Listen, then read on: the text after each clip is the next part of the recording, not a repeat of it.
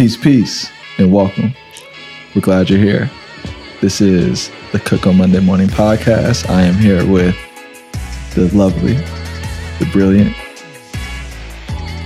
one of the people. Keep going, that keep going. one of the people that, uh, one of my most trusted political confidants, a woman that I've looked up to for a very long time. That I think our city should be honored to be connected to. Miss Sophie Maxwell. Thank you. Thank you very much. Thank Glad to be here. Glad to have you here. At Cook on Monday Morning, we believe that if you own Monday morning, you can own the week. If you own the week, you can own the year. And if you change your year, you can change your life. Uh, Miss Maxwell uh, is one of the former supervisors of San Francisco. She's currently running for the DCCC. Uh, this is going to be her second term when she wins uh, on March 3rd. And she and her family have been uh, true servants to the city of San Francisco. So I'm excited to get into your story, to hear about the lessons you learned along the way, to hopefully impart some wisdom about what San Francisco can be doing better. So thank you. Thank you. Yeah. Um, so where do we begin? I uh um you were serving as supervisor in San Francisco from which years?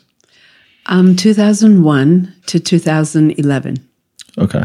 And uh what was that initial race like? Like did, were you appointed? Were you did you win? What would happen?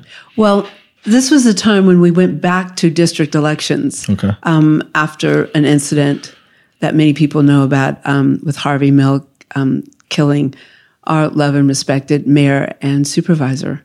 Um, and people said, okay, no more district elections for a while. So we went back to district elections, and this was the first time. So it was really exciting because a lot of the candidates at that time were all um, kind of activists. They've been active in their community. They weren't lawyers. They weren't trying to facilitate anything. They were just working in their community. And there were a lot of things that we wanted to work on and, and a lot of things that we wanted to change. Mm-hmm. And so how crowded was your initial race? Like how many people were running? Well, in my initial race, I think there might have been seven or eight, and um, at least five of those people were black women. Mm, mm. Yeah, it's great. And before before you ran, you were uh, you or you are an electrician. Yeah, I was an electrician. I maintained and repaired the electrical systems on trains, and I also had uh, my own general contractor's license, and I did some work on the side. A lot of people know about side jobs. Right. uh, how did you get into that the that trade? Well, it was a time um, when it was women in non-traditional jobs, mm-hmm. and so I had always seen all these pe- men, you know, coming in of our, out of our house. My father was a general contractor, and the cleanest ones. I mean, they made really, really good money, mm-hmm. and the cleanest ones were the electricians. Mm. And I always liked math. Mm-hmm. And I thought, you know what, my nails could grow and I could have a lot of money and I uh-huh. could still, I was married at the time. Um, and my husband was a teacher. And when I told him I wanted to do this, he said, Are you out of your mind? Mm. I'm going to be a teacher and you're going to be an electrician? Mm. How's that going to look? Mm. But little did he know that I was contemplating getting a divorce anyway. And so these were part of my plans. And I was going to be making more money as an apprentice than he was as, was as a teacher. So I continued my plans and consequently we got the divorce and I became an electrician. Uh, uh, you, but you also grew up in the city, right? Yes, born and raised. Where'd you go to school? I went to Herbert Hoover Junior High School. I went to, um, oh my God, uh, LeConte, which is now something else. it was on Cesar Chavez. Okay. And I went to Poly for a minute, and then I went away to boarding, um, boarding school in Utah, Oh of all places. Where in Utah? Um, around right outside of Provo, Okay. Provo, Utah. it was called Mount Utah. Pleasant, Okay. Utah. and there was a Presbyterian boarding school there, and my mother was um, a Presbyterian minister, so Mm. I went. Yeah, and um, your your mother has a very important legacy. San- We have a school named after her. Yes. Talk a little bit about who your mother was and the type of work she did. My mother was uh, Enola Maxwell, Nola D. Maxwell, and she was a brilliant woman. She was a little woman. She was about maybe five feet and maybe 98 pounds, but she carried a big stick. Um, she was brilliant. She was smart, um, really enjoyed math and thought very logically. I mean, she looked at things from a very logical perspective. And I remember one time we were, um, we were out, she was speaking somewhere, and she said it was with the firemen, and they were trying to um, integrate the fire department. And she said, Well, who do you think puts out the fires in China and Japan? Because they were saying they were too short. She just hit the nail right on the head. Right. So Yeah, that was my mother. Yeah. yeah. So you, you picked up some uh, some qualities from her. So you mentioned you love math. You said that she loved Mm-hmm. Yeah, math. yeah and, my father did too. So oh, both Yeah. Mm-hmm. of them. And uh, and you all were both committed to community service. It sounds like it was very involved Mm-hmm. household.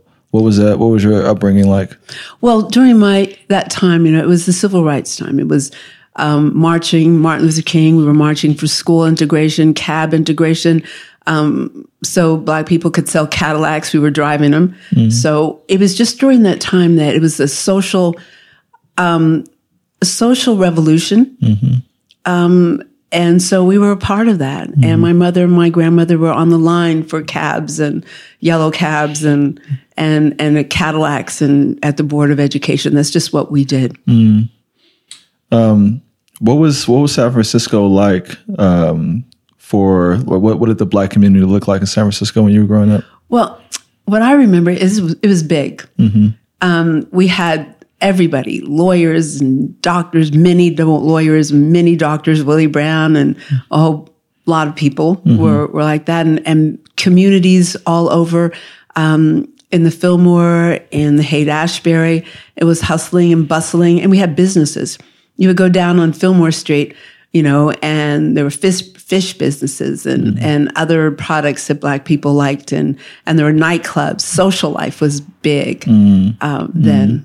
Yeah, Lots of families, lots of people. where and you were at where you did you grow up in the Fillmore? No, no, I grew up um, kind of in, well, we started off in the Carolina Projects, which is where my mother's school is now. Um, there were projects there on Potrero Hill. And then we, my mother and grandmother bought a home on a house in the Mission District. Mm-hmm. And then they bought another house in the Haight Ashbury District when I was mm-hmm. about 12, 13. So, mm-hmm. you know, that's kind of where I grew up, I think, is basically in the Haight Ashbury Right. Did you do you have siblings? Yeah, I have a brother. I had a brother. He died. He was about 10 years older, and a sister who's 12 years older. Okay. Okay. So the three of you are growing up in the, this time in the city where there's a lot of black professionals, a lot of activism, Yes. um, and you were you had parents that were very involved in helping shape San Francisco. yes, active. Yeah. And um, and so, what were some of like the the main lessons that you remember your parents really pushing as you guys were growing up? Civic responsibility. Hmm. That if you want change, you have to be a part of that change. You can't hmm. just sit back and blame other people. Right. Um, engagement and tolerance and love and understanding and respect. Mm-hmm. when um I've been thinking a lot about this neighbor. We're in Hayes Valley right now, and I've been thinking a lot about the Fillmore corridor.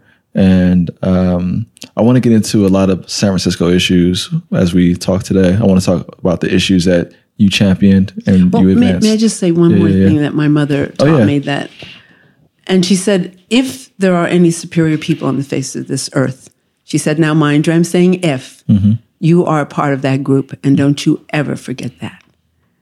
And so that that Mm. really helped, you know, that you stand tall and straight. right. I feel like I gotta say amen. after Yeah. something like that. Yeah. yeah. That's a that's a powerful message. Mm-hmm, Um, so yeah, so you grew up like seeing people actively improve the city, Mm-hmm. and um, and we talked about all the black businesses that used to be a part of sort of this area of the city and other areas of the city. Um, what do you think the the city would need to do, or if it's possible to recreate that? Like, what would the city, what role would the city have to play? Well, I think being open to it and projecting the desire and want, you know, it's little things like when you put out pay, uh, when you ask people to come to your city, the Chamber of Commerce, that when somebody looks at businesses, they see black businesses and Asian businesses and uh, Latin businesses, Latinx businesses, um, not just one group. I mean, there's a way, there's messages. And when you send out a message that's all one group, people get it.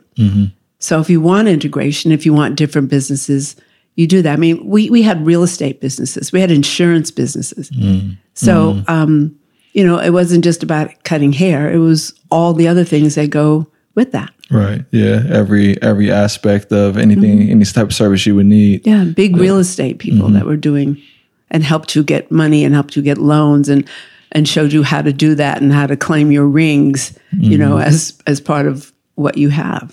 You know. Yeah. Yeah. Yeah. And so when you all so you you saw all this stuff, um, very important things to see. You got some important messages.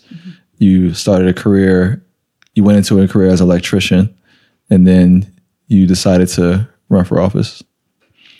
Uh, how did your family respond when you first said you were going to go do this? Well, I said, Mom, can you see me being an electrician on a train?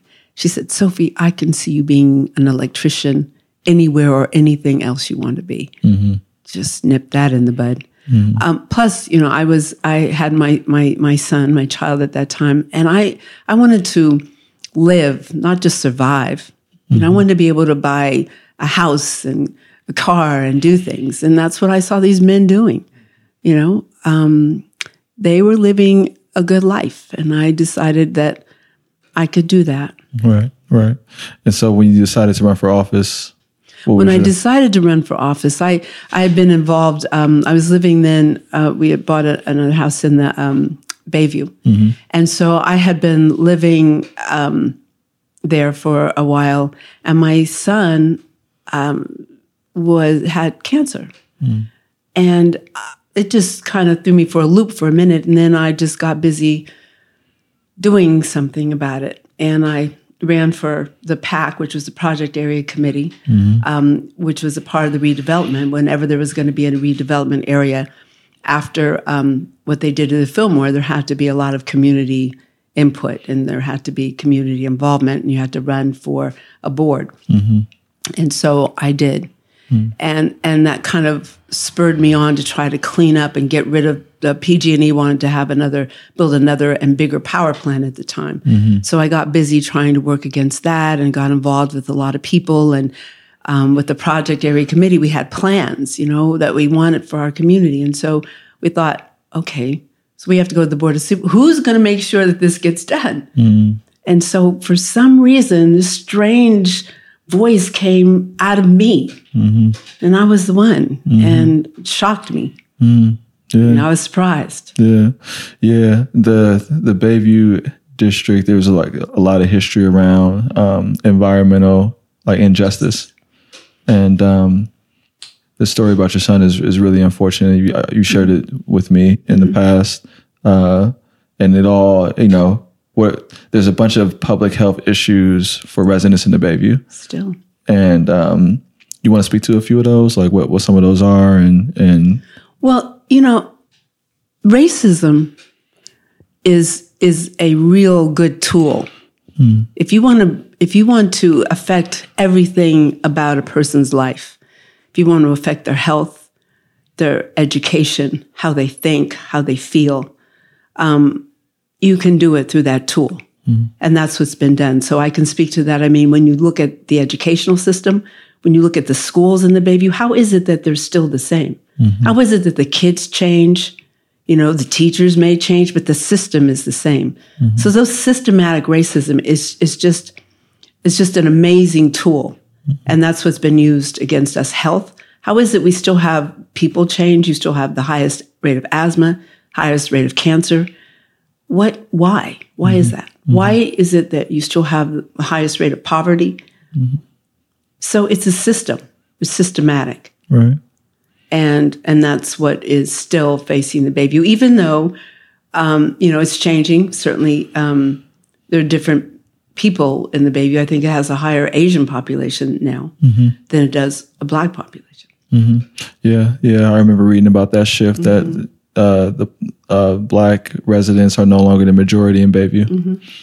Yeah, and and a lot of those sys- systemic racist issues they affect they've affected many areas of Black life in the community, uh, like what you said for an education and public health and employment, and and so you know before knowing before getting to know you, I knew about your deep focused on environmental issues, uh, and what what are some of the things that you know was this one of the things that you ran on, or was it um, something that you decided to dive deep on once you got elected? No, I think it was always a part of it because again, um, my son had cancer, Right. and so I didn't want any other mother's son to go through that. I thought, you know, you rest, messed with the wrong mother's son. You messed with the wrong person here. Right. So I wanted to really do something and make a difference. And mm-hmm. that power plant, mm-hmm. two of them, where are they? They're in they're in Potrero Hill mm-hmm. and they're in Bayview, and so I wanted to get rid of those plants, and that's what I um, that was my focus. What was that? What was that like going up against, you know, something like that big industry that had those those those long roots? That was, um, there was there were it was toxic to the community, but you went in and tried to fight it. What was that journey Well, like? it was a lot of people with me, and that's what made the difference. You know, because I could look, turn around, look behind me, and see a whole lot of people. So I was not by myself. It was like collective leadership. Mm-hmm. We were working on this together, mm-hmm. and it was Potrero Hill, which was really wonderful, and it was Bayview. It was all of us. Mm-hmm. We had a, a focus, and that was getting rid of those plants. So for me, I had a lot of help and a lot of people with me, and that's what what spurred me on through I think two, three mayors. Um, we kept fighting, and we eventually got rid of those plants. and and what was the catalyst to get rid of them? Like what what happened? Well, it was the hard work, and um, and finally, we just wore people down, and people start realizing it and looking at it, and things started to change. Um, PG&E started people looking at them differently, um, and trying to find a solution. And certainly, the health risks and issues could not go away. They stared people in the face. Yeah. So I think that's what helped it all. And we just brought a consciousness and a focus to it. All right. What were some of the other major issues that um, that you worked on while you were? Shipyard. Shipyard was a big one because there's another issue with health and, um, you know, and toxicity and, mm-hmm. and all of that, and an opportunity for jobs and an opportunity for housing. But it had to be cleaned up. It was like an open sore. Mm-hmm. And you had to get, you had to clean it up. You had to get rid of it. And people, you know, there was issues about how and who and what, but there was never an issue about it being cleaned up. Yeah, yeah. You well, you you know my my grandmother, Yes, I do. Dorothy That's Cook, who we yeah. met. Yes. and uh, you know she she raised my sister and me on Oak Street. Yeah. But um, but I went to Olivet uh, on Third and Revere, and I went to Thurgood Marshall High School. So Mm. Yes. I was out in the Bayview a lot. I was I was at Thurgood the day when the melee happened and the big fight broke out, and all the police came to campus. yes. And I know that um, safety in the neighborhood has historically been an issue. What was that like for you being a supervisor at the time, working on that, seeing all that happen? Well, um, I did some work on your grandmother's house. That's how Yep. we met. Yeah, she sings your as an electrician, right? She loves you. Yeah. I think, you know, it was it was difficult. It was um, it was hard because, you know, you knew that the justice, criminal justice system, they knew where these kids were. They had cameras on every corner. They knew mm-hmm. where they hung out. They knew what was going to happen when, mm-hmm. or that something would happen. And then we just fell right into it. It was just, it was just very heartbreaking. It was heartbreaking. It was heartbreaking because young, beautiful young men who could be so much help to our city, so valuable. Mm-hmm. I mean, they they had so much going for them, but then they were hurt and they had other issues. A lot of them were foster kids and they belonged to the city, and we never treated them right. In fact, most of the kids in, in the juvenile system were foster. That means they belonged to the city. And and they were taken away from their parents, young ages, um, during the crack epidemic. Um, so there were a lot of issues there, and mental health issues which never get talked about or thought about as far as our young black men. Mm-hmm. And which is unfortunate because there's been a 60% rise in suicide among that group. Right. Yeah. 60%. And so nobody seems to understand that they have mental health issues. And you get treated a certain way so long. And I, I think it, it certainly affects anybody and especially them. Yeah, yeah. It was it was the side effects of of of mental health have always sort of been discussed, but I feel like only recently it's been a high priority conversation, like the need to address um, historic trauma, the immediate trauma, and you, I mean, you had mentioned all these other issues like education, employment, environment, and when all those things are um, impacting the, the community at once.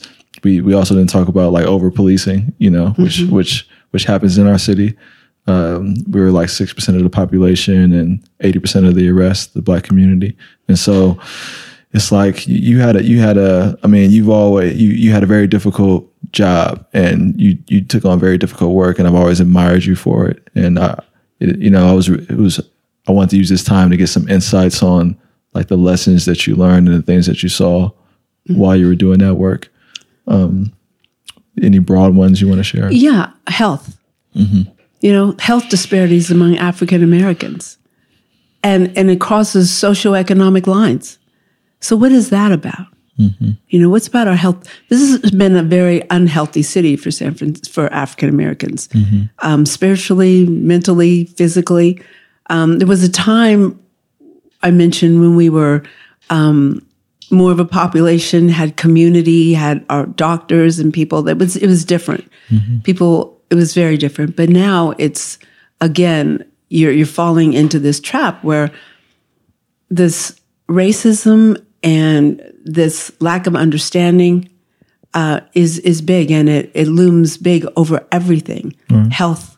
I mean, you know, the disparities. Mm-hmm. And you've got Kaiser and you've got UCSF and you've got Stanford down the street, but it still exists. Mm-hmm. So, what is that about? Yeah. Um, and is it conscious or unconscious or systematic, which means you don't even have to think about it? It just happens automatically. Yeah. Yeah. Yeah. Yeah. So, that's a um, big one for me the health disparities. That's huge. Mm-hmm, mm-hmm.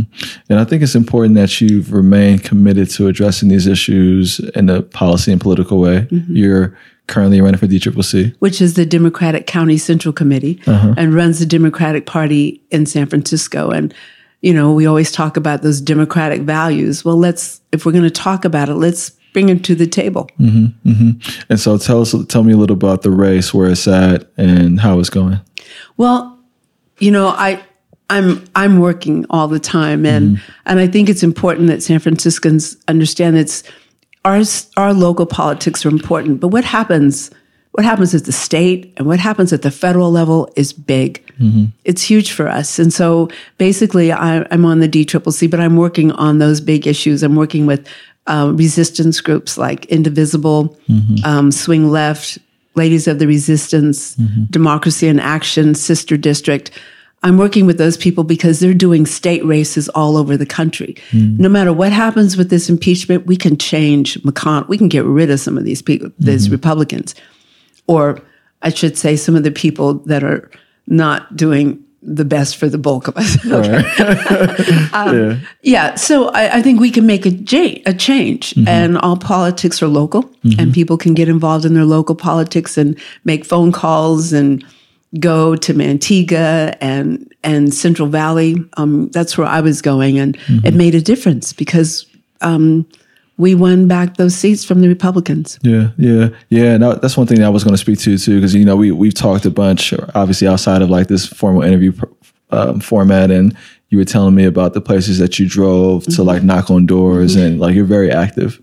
Um, can you speak to some of that, like what what you've been doing recently? I, I mean, before this race, you have to do your own race now, but Yeah. in the last few years, how you, during your during your term on DCCC, how active you've been in supporting some of the other candidates? Well, other you know, we in 2018, we we changed California from red in spots, even Southern California to blue. Mm-hmm. And that was being active, people making phone calls. They brought my friends in, they were texting, and people really feel like I made a difference. Mm-hmm. And you can make a difference. I mean, in one of our races, um, it, Josh Harder, and that was in Manteca in that area, he won by 164 votes. Mm. That's just how close it was. Yeah. And it's doable. I mean, when I look at Georgia and Stacey Abrams, they cheated. They cheated, or she could have won. Mm-hmm. You know, and and and we came so close, mm-hmm. closer than ever before mm-hmm. in Georgia.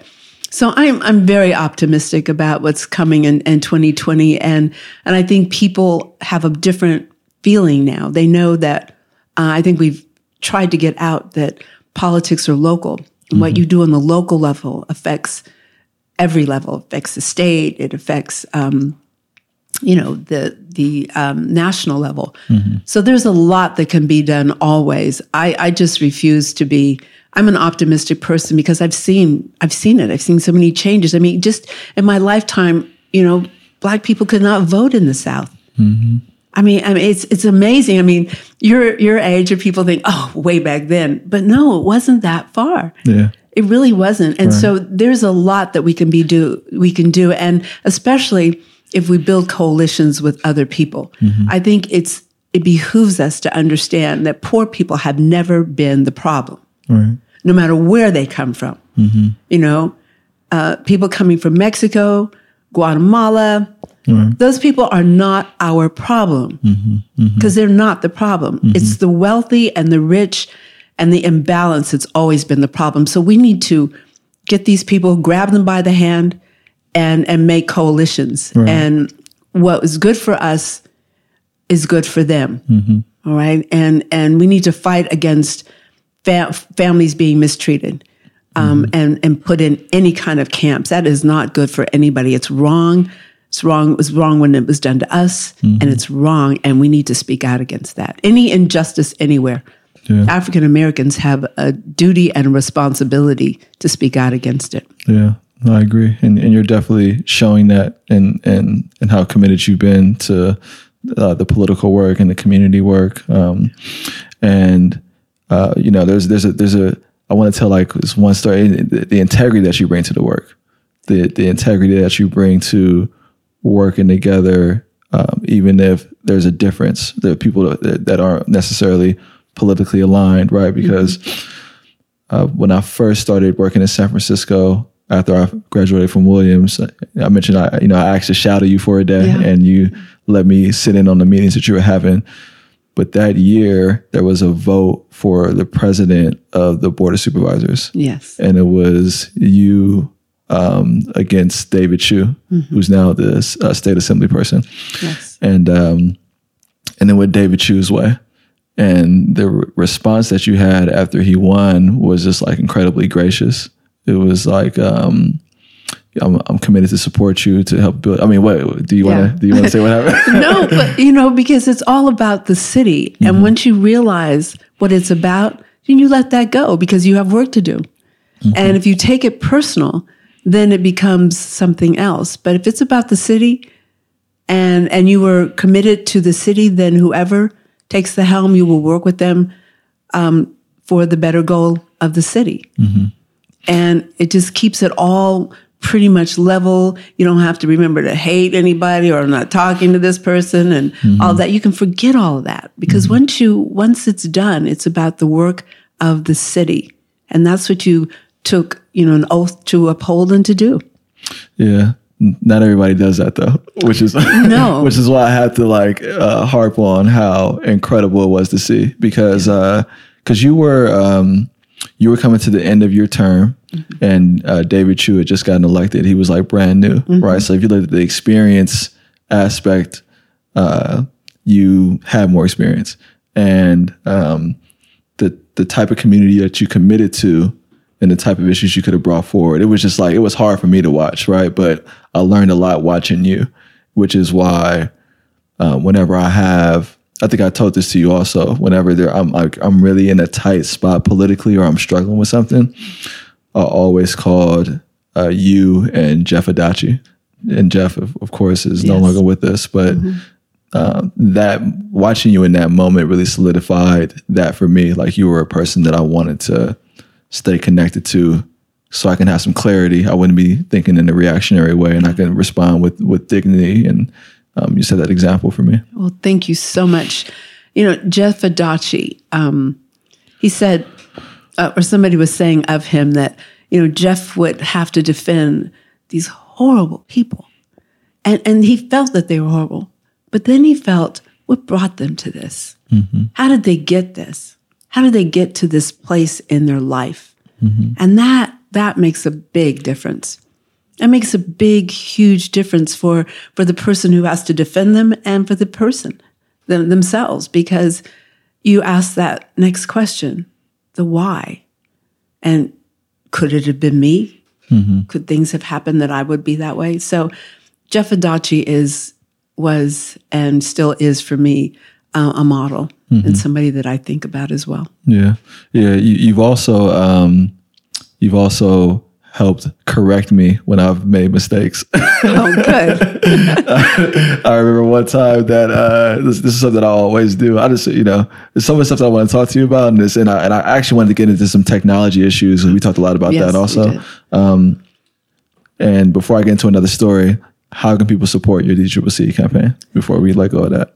Well, thank you. I, I think it's important for everybody to vote um, and to understand you got to go down ballot, which means you look at every every single thing on the ballot. There's some judges that are running, and these judges are important because I I think we have we can make a change, another change. We have people who used to be public defenders, and public defenders very seldom get um, selected as judges by the governor. Um, but we have an opportunity. There are three women, and and I think that that's extremely important as well as well as um, my choice, uh, my candidate Chesa Boudin, and I was just so happy that San Franciscans got it.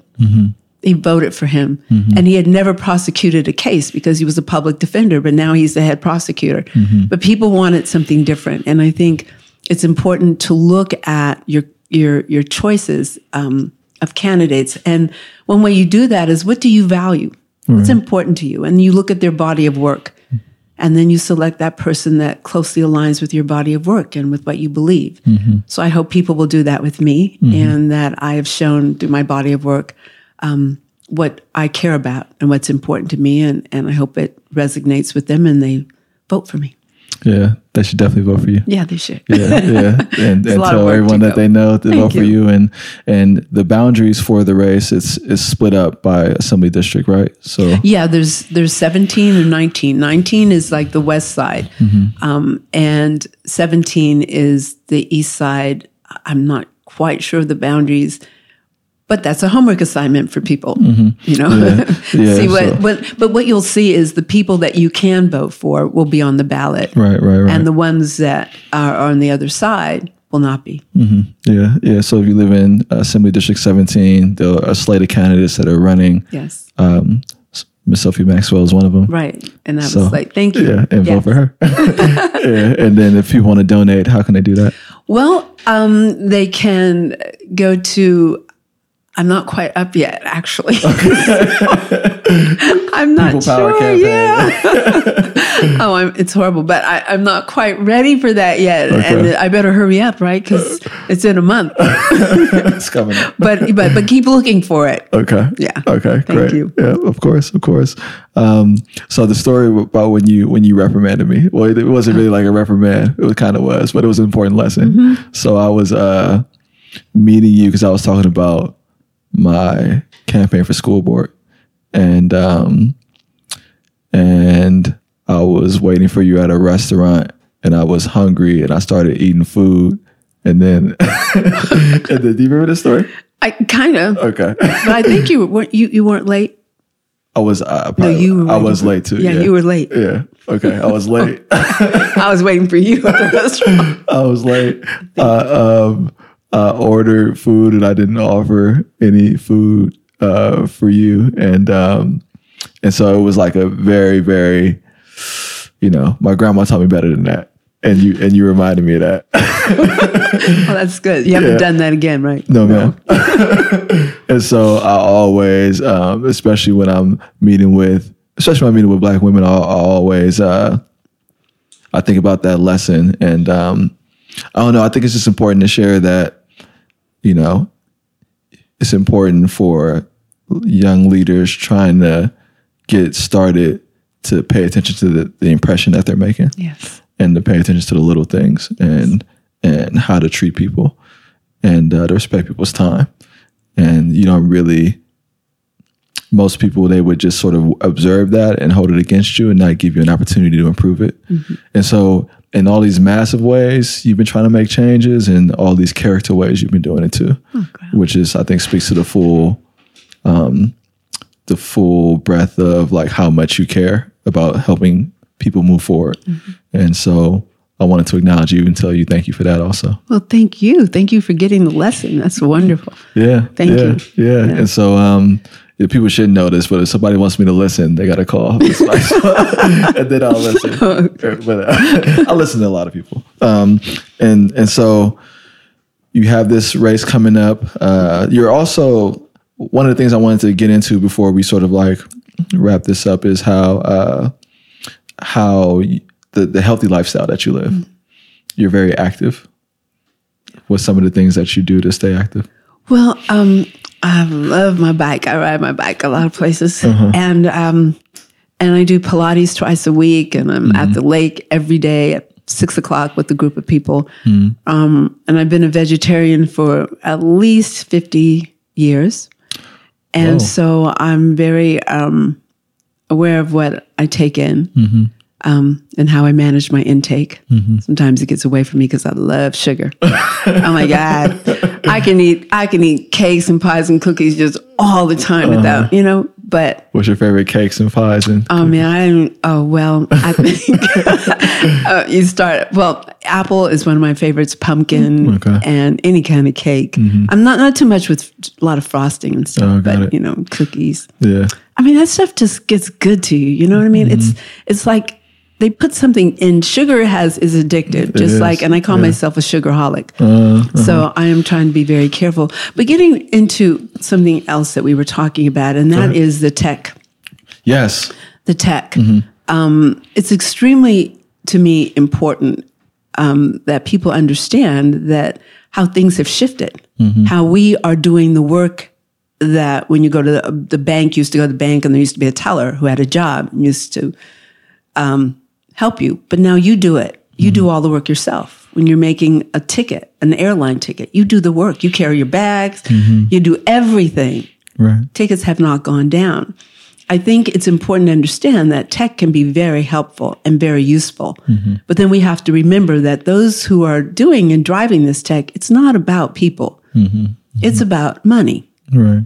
Because if it were about people, it would be wonderful to have a robot that at, in hospitals that could help lift patients up, mm-hmm. you know, and not nurses do it. Mm-hmm. There's a lot of things they could do. They could have grocery robots that could meet you at the bottom of the stairs, you know, for mm-hmm. seniors and carry the groceries up or or conveyors. There's so, so many things they could do to help people. And so we've got to be aware of that. You know, nowadays, even working for the city, you can't take your application anywhere.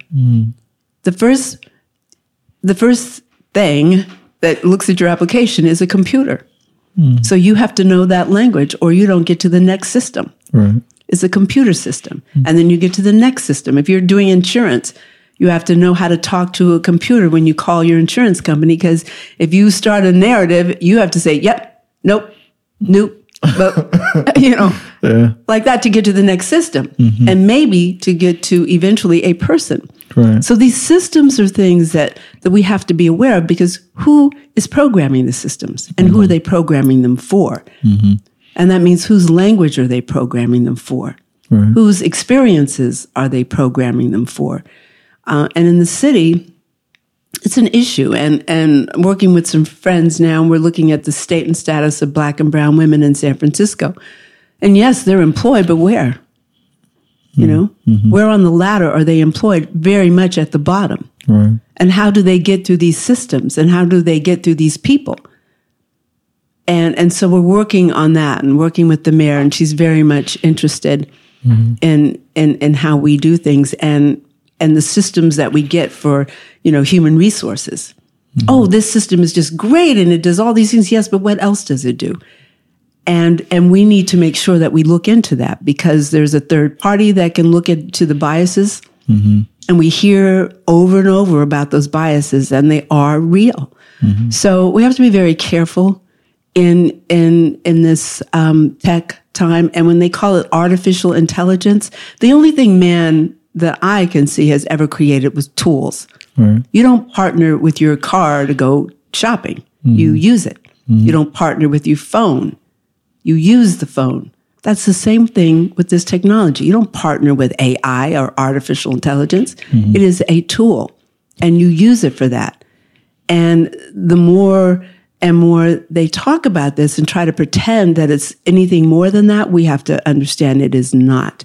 It is a tool. Mm-hmm. And the tool should be useful for mankind to make mankind better. Europe is doing a great job. I mean, they, well, to a certain extent, you know, they have rules and regulations. We have nothing in this country. Yeah, yeah. Thanks for bringing that back up because we, we have had more extended conversations about about the impact of technology and the things that related to facial recognition. And, and you knew that. I mean, you you've supported Mission Bit, the organization that I ran for four and a half Mhm, years, coding. and we taught coding across the Bay Area. And um, one of the points that you made during one of our conversations that I actually hadn't considered was that. Um, the prices of things haven't gone down, but it's it's cheaper for companies to do things with technology, Yes. and we're basically paying companies to do the work ourselves. Yes. Like the the you know the, the food isn't cheaper at Safeway, No. and we go No to the matter what line you get. Yeah. Hello. we bag our own groceries. We pay for the food, um, and you know we we haven't seen the cost benefit as a customer, and it's like that in several different aspects. And so I was like, man, that's true. It was Yeah, and these, com- you know, what, what was really smart, I thought, is that Local 2, which is the hotel workers, they put it in their contract about technology. And I have a friend who was in a, um, she was in Virginia, and I don't remember the hotel, but she had forgotten her toothbrush. So she called down and they said, okay, um, some, they said, I think a robot or somebody will bring it up. She gets a knock at the door, and there's R2D2. I'm just calling it R2D2 because it's a robot. Comes to the door, and he comes into the it comes into the room, and it says, you know, open this, press this button. She opens it, and this cavity o- comes, and her toothbrush, toothbrush, and toothpaste are in it. So she reaches in, and then it says, "Are you satisfied with my job?" Press this button, and then it. Oh, and it told her its name, and then it promptly turned around and left. wow. This happened in Virginia. Yeah, and then she went. She was in another place, probably the same um, hotel chain. Same thing. So they are there, and that's why local two, you know, put it um, in their contract that even when, and and and and this is constantly happening because these you know chains and hotels are are are contracting with maybe Stanford and asking them about you know making something that can do this. Right. Yeah. And I actually um I sat down with a company that moved out here. They wanted to talk to me about the little robot that they had. And um I think it's called Pepper. They called it Pepper or something like that. And they have it in different hotels in different areas and you talk to it and gives you recommendations or whatever. Yes. But they did a little demo in the conference room we were in and they were trying to show it that it could read my it could do facial recognition. Mm-hmm. And so it read the programmer's face who was white. And then when it looked at me, it was like not registering. Mm-hmm. Like it couldn't tell who I was or Yes. you know. And so And we have to be careful because mm. where does it get our faces from? Probably jails, mm. right? Mm. Because that's where the most black men they get their faces from jails and black women, and so mm-hmm. there you go. So you could be identified as somebody because you are profiled with somebody that's in prison or jail. I mean, so there's so many things that we have to be very conscious and aware of, you know, and and there are more and more that are going to be looking a certain way because they're non-threatening. So they're all going to be very light, mm-hmm. You know, if you see a personal one, it's going to be light, probably with blonde hair and kind of light eyes, because mm-hmm. that's so called less threatening to some mm-hmm. people. And that is a part of continuing with the racism. It is not a neutral system. Right. And so we have to be aware. And, and I and I think that they definitely have great and they've made my life better. I mean, the computer and the phone is very convenient, mm-hmm. but mm-hmm. like anything else, we have to just be aware of what it is because a lot of times it's done for a different reason, like money. Right. Yeah. And one of one of the things that the the robot not reading my face highlighted was that it's not being designed with us in mind. So they're probably using a bunch of different people's faces. They're not thinking about, oh, let's do a whole bunch of um, uh, scans of how it can read, you know, darker complexions. And so, I mean, it emphasizes the need for diversity in tech, which you know we talked about on this on this podcast with, with guests in the past. But um, it needs to be also emphasized in in how we create policy. And in San Francisco today, uh, I would say that not enough of our policies that you know are really are more progressive policies have enough of an equity lens. And so um, when we talk about housing, right, and and we talk about homelessness, um, one of the two things that I know you, you can you're an expert on, you can speak a lot to about what the city has tried to do, what's worked, what hasn't worked. One of the um, frustrations for me around the housing discussion is that when we when we hone in on affordability, we take the conversation away from ownership. And you know, for for for black families, I mean, a lot of a lot of our home, a lot of our uh, net worth was wiped out in the Great Recession, right? And historically, black families were able to buy here, and it's how a lot of Americans built their personal worth is is in home ownership. But a lot of the conversation about how to keep people of color in San Francisco is about affordable housing, and that's that's problematic for me. It doesn't have enough of that ownership aspect to it. What would you say to that? Well, I think um, I think you're you're right. Uh, I, I I don't know in this kind of economy, um, you know, things are changing as far as home ownership, but wealth. But but what hasn't changed is you do build wealth through home ownership, mm-hmm. and for African Americans, our home ownership in the last fifty years has gone down. Mm-hmm. You know, we have less home ownership now than we did fifty years ago. Right. And so that has to do with jobs, economy, but lending. Mm-hmm. And so part of reparations, as far as I'm concerned, should be a part of that lending because they kept us from from building wealth. They made it more difficult for us to build wealth. So and they're continuing to do it. Mm-hmm. So as I've said before, the bill is still going up. And and that's where we need to to think however home ownership is to these days, whether it's a condo, whether it's apartment, uh, whatever it is, mm-hmm. we need to be able to do that. Mm-hmm. We need to be able to build wealth Yeah. for our children, for our families, and st- stability. Right. You know, that's how you grow families. That's how you grow a stable um, city. I, I don't know what our future in the city is going to be like, anybody's future in the city, because I I don't know what's been other than housing, housing, housing, but who's deciding that? And what kind of housing? Are we building housing that you can grow in, that families can grow in? A lot of people grew up in apartments. It's not the mm-hmm. worst thing in the world, but can you grow in that apartment? Are you building it so it's cheap, you know, 500 square feet? Mm-hmm. Or are you building it so it, it can it can be flexible, flexible space? They're doing it in Canada. Mm-hmm. Yeah, that was that's one of the major issues I wanted to get into, like the you know our below market rate program. It's you know it's, it's maybe like you have to income qualify. It's like five hundred square feet for um, you know three hundred thousand dollars.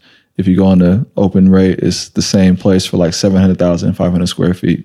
And you know, as uh, culturally, like we have families and culture and and realistically, because of the displacement, our families are sort of across the Bay Area.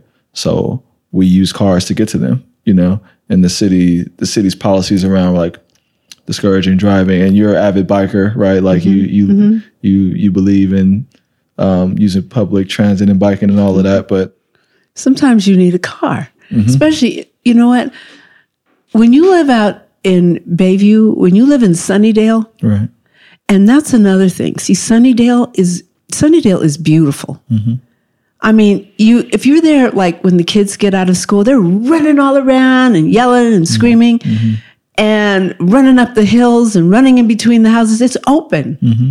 You know, it's an open and it's a family place. And it's different kinds of families. Mm-hmm. There's Asian families, there's Samoan families, there's Latinx families, there's black families, but there's families there. That's mm-hmm. where they are. There are more children there than probably anywhere else in the city.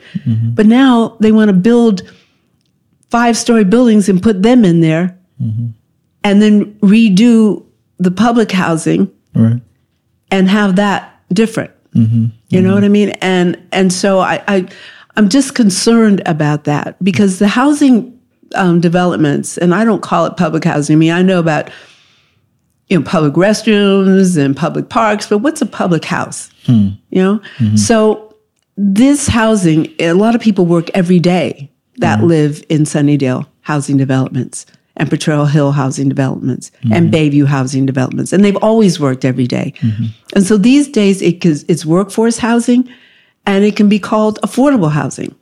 Mm-hmm. But all of a sudden they want to redo it and put these people in something like like uh, the Pink Palace or something, you know, or Geneva Towers. And then the elevators stop working. And then what happens? And then when you look, you don't see kids around there. So I, you know, I, I we, we need to think about that. We need to think about what we're doing, the mistakes we've made in different places, um, and how people are faring in those places, how families are faring and children. yeah, yeah, yeah. And I think it's important. I mean, when you have policymakers at the table, that um, they're culturally relevant. They have to think about you know what our families need. If, if the city's going to be if the city's going to be serious about uh, keeping and growing a black community here, it, has to be thinking about lending the types of housing that we're building um, and how to accommodate families that we know come with very rich cultures and certain needs if they're going to really Yeah. be seriously rooted here. So Yes, and to say that your grandson who just got out of jail can't live with you. I mean, that's you know that's how I grew up with I never knew a day without my grandmother. right, My grandmother was there, my mother was there, my sisters and my brothers. You know, we were all together and that's how we were able to to move on and buy other property and because we were together. Mm-hmm. And so we need to rethink that policy mm-hmm. and, and and not just not just go with that, but rethink it because it's not family building. Mm-hmm. yeah, It's not doesn't build you don't build families. You never knew a day without you had your grandmother and your mother and your all these people that you could live with. Well, suppose you can't live couldn't live with them. right, You know, suppose they were in a a, home, a place where they didn't couldn't have kids, yeah, yeah. couldn't I mean, spend the night, couldn't get away for a minute. Yeah, that's very real for our families. And uh, you know, my my uh our home that my grandmother lives in was bought by her father, my great grandfather, Luther Harris, and he bought it in 1947. Wow. And it's still in the it's still in the family. And it's been that um that uh home base for all of us. You know, she had five children, she has like 11 grandchildren. I think you all stayed there Yeah, that's right. at some at some. And um, and I actually that's a good transition to how I wanted to close this out because I, I named I, I started a consulting practice and I named it after my great grandfather. It's called the Lu- Luther Harris Holding Company. wow. And um, and so I wanted to close this out talking about leadership and legacy.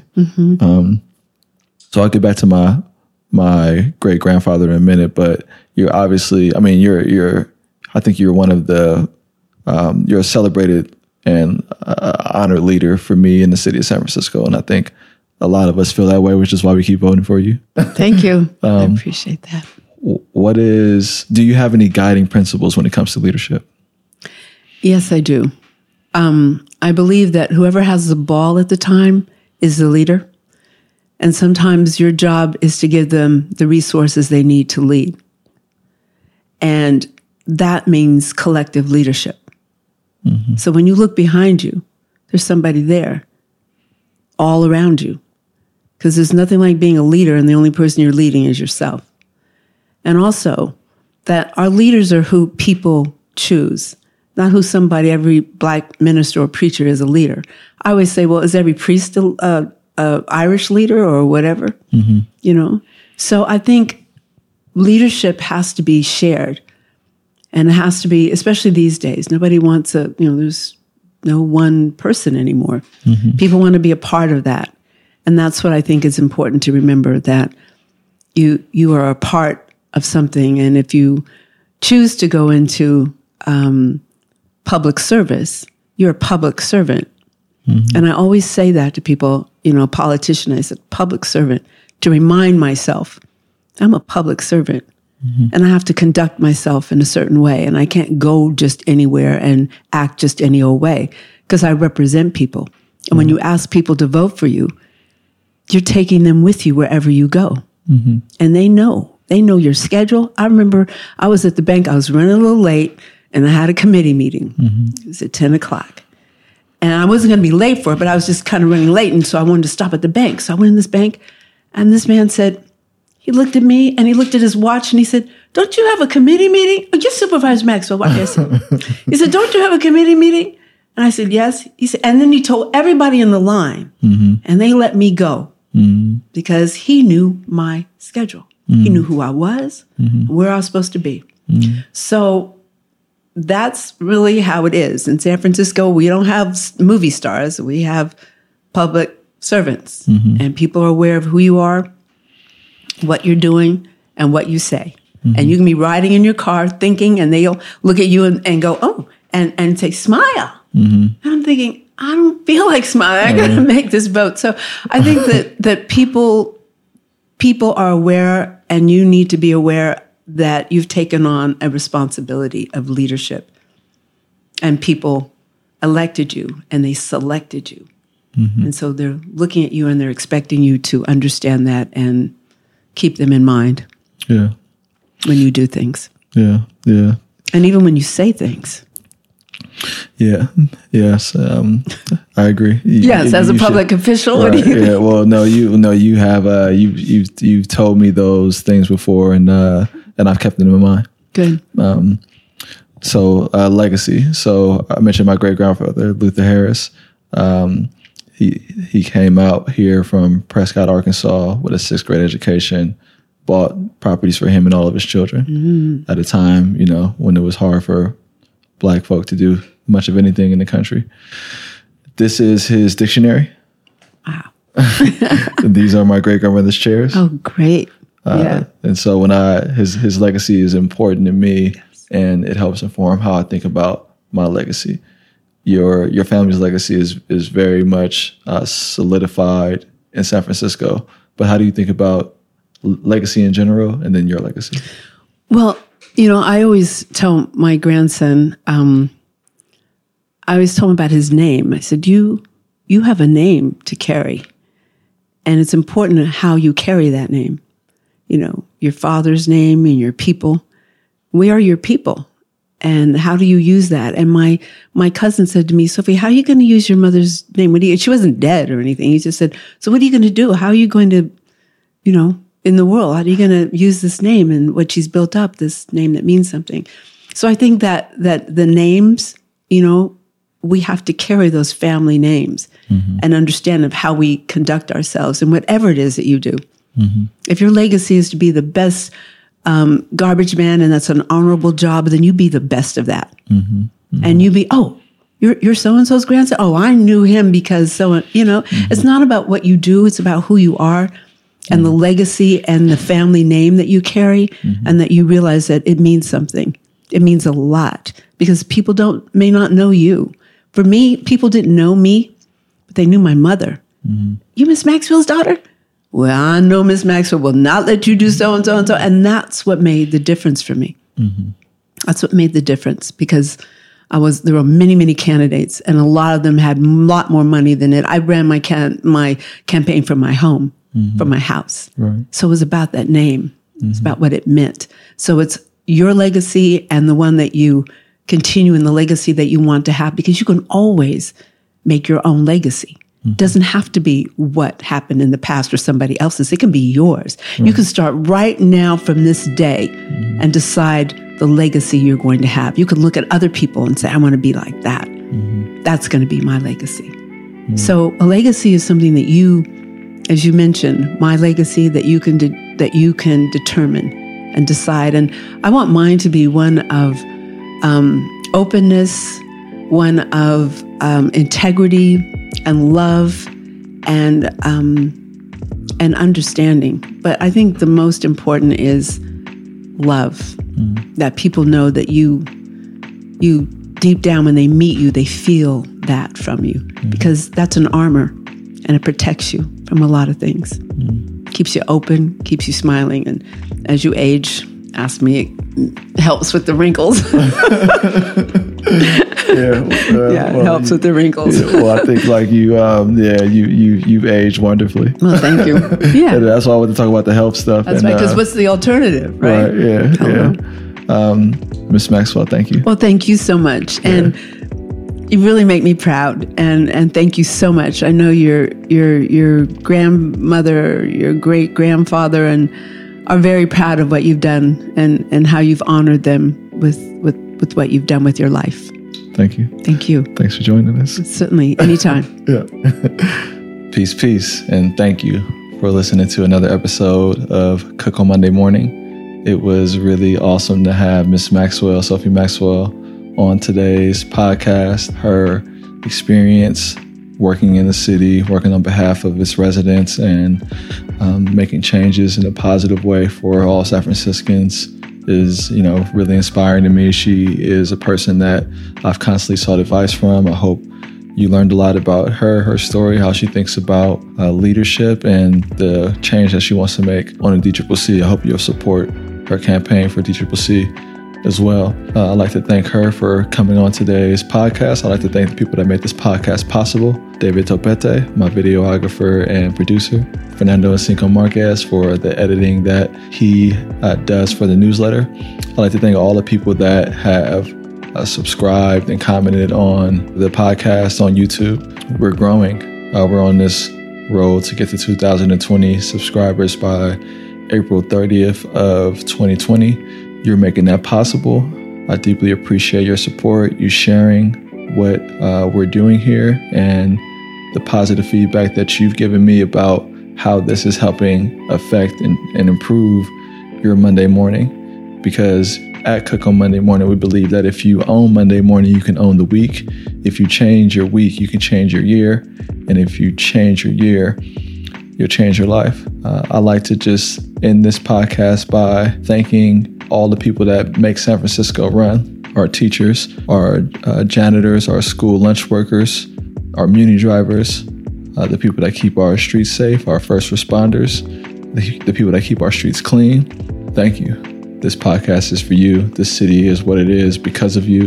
And I deeply appreciate you. I'm your biggest fan. I also like to just extend a note of appreciation and a, a desire to build community to the people in cities like Oakland, LA, Houston, Dallas, New Orleans, Chicago, Philadelphia, DC, New York, you know, Miami, Detroit, anyone, anywhere that is committed to improving themselves and their community.